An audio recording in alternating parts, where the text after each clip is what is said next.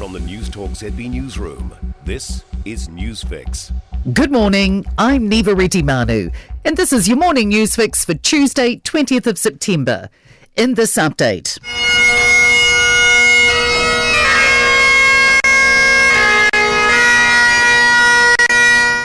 a once in a lifetime moment in history as Queen Elizabeth II is laid to rest.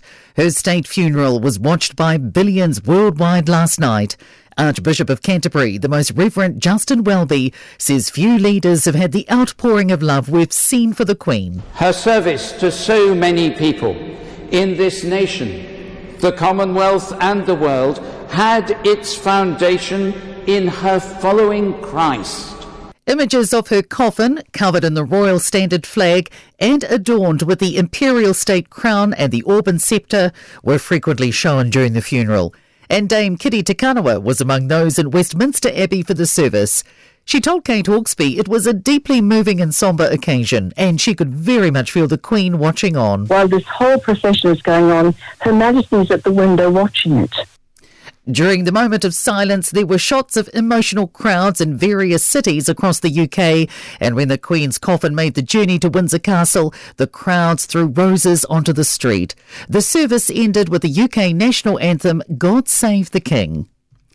The Prime Minister wants to put New Zealand back on the map during her trip to New York. Jacinda Ardern touches down in the city this afternoon after spending the last few days in the UK for the Queen's funeral. Her focus will be on the UN General Assembly and her speech on Saturday, as well as the Christchurch call. But she's also planning on doing a lot of New Zealand promotion. A six metre wide, 20 metre deep slip is blocking State Highway 3 at Urenui in Taranaki. A fire and emergency spokesperson says they received reports of the slip just before 11 last night. It's blocking both lanes of the highway. Chris Luxon's shown his boardroom prowess in handling of his one, his first rather major cut scandal as Nationals leader.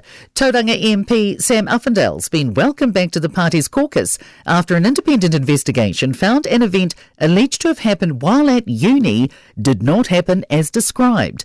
Political commentator Ben Thomas thinks national voters will largely be impressed by Luxon's handling of the situation. The key thing for Luxon and national voters will be that he got on top of it quickly and he, he introduced the kind of process that you might as a CE dealing with a, an issue, you know, not trying to take care of it in house.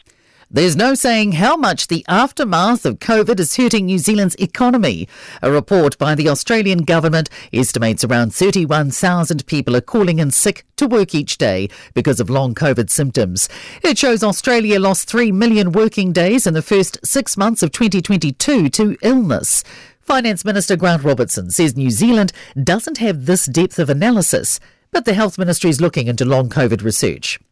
Queen Elizabeth, royal family, and corgi have been the most searched terms on Trade Me in the week after the Queen's death. Trade Me figures show there have been more than 32,000 searches for Queen Elizabeth. Spokesperson Ruby Topzand says there are surges of interest online after every big royal event. In sport, the farcical Jamaican netball tour has taken another twist after the rescheduling, of the Taini Jamison Trophy against the Silver Ferns. The entire squad might not make the trip, meaning Netball New Zealand might need to make domestic loan players available. Kerri Williams and Grace Prendergast are straight into the semi finals at the Rowing World Championships in the Czech Republic after winning their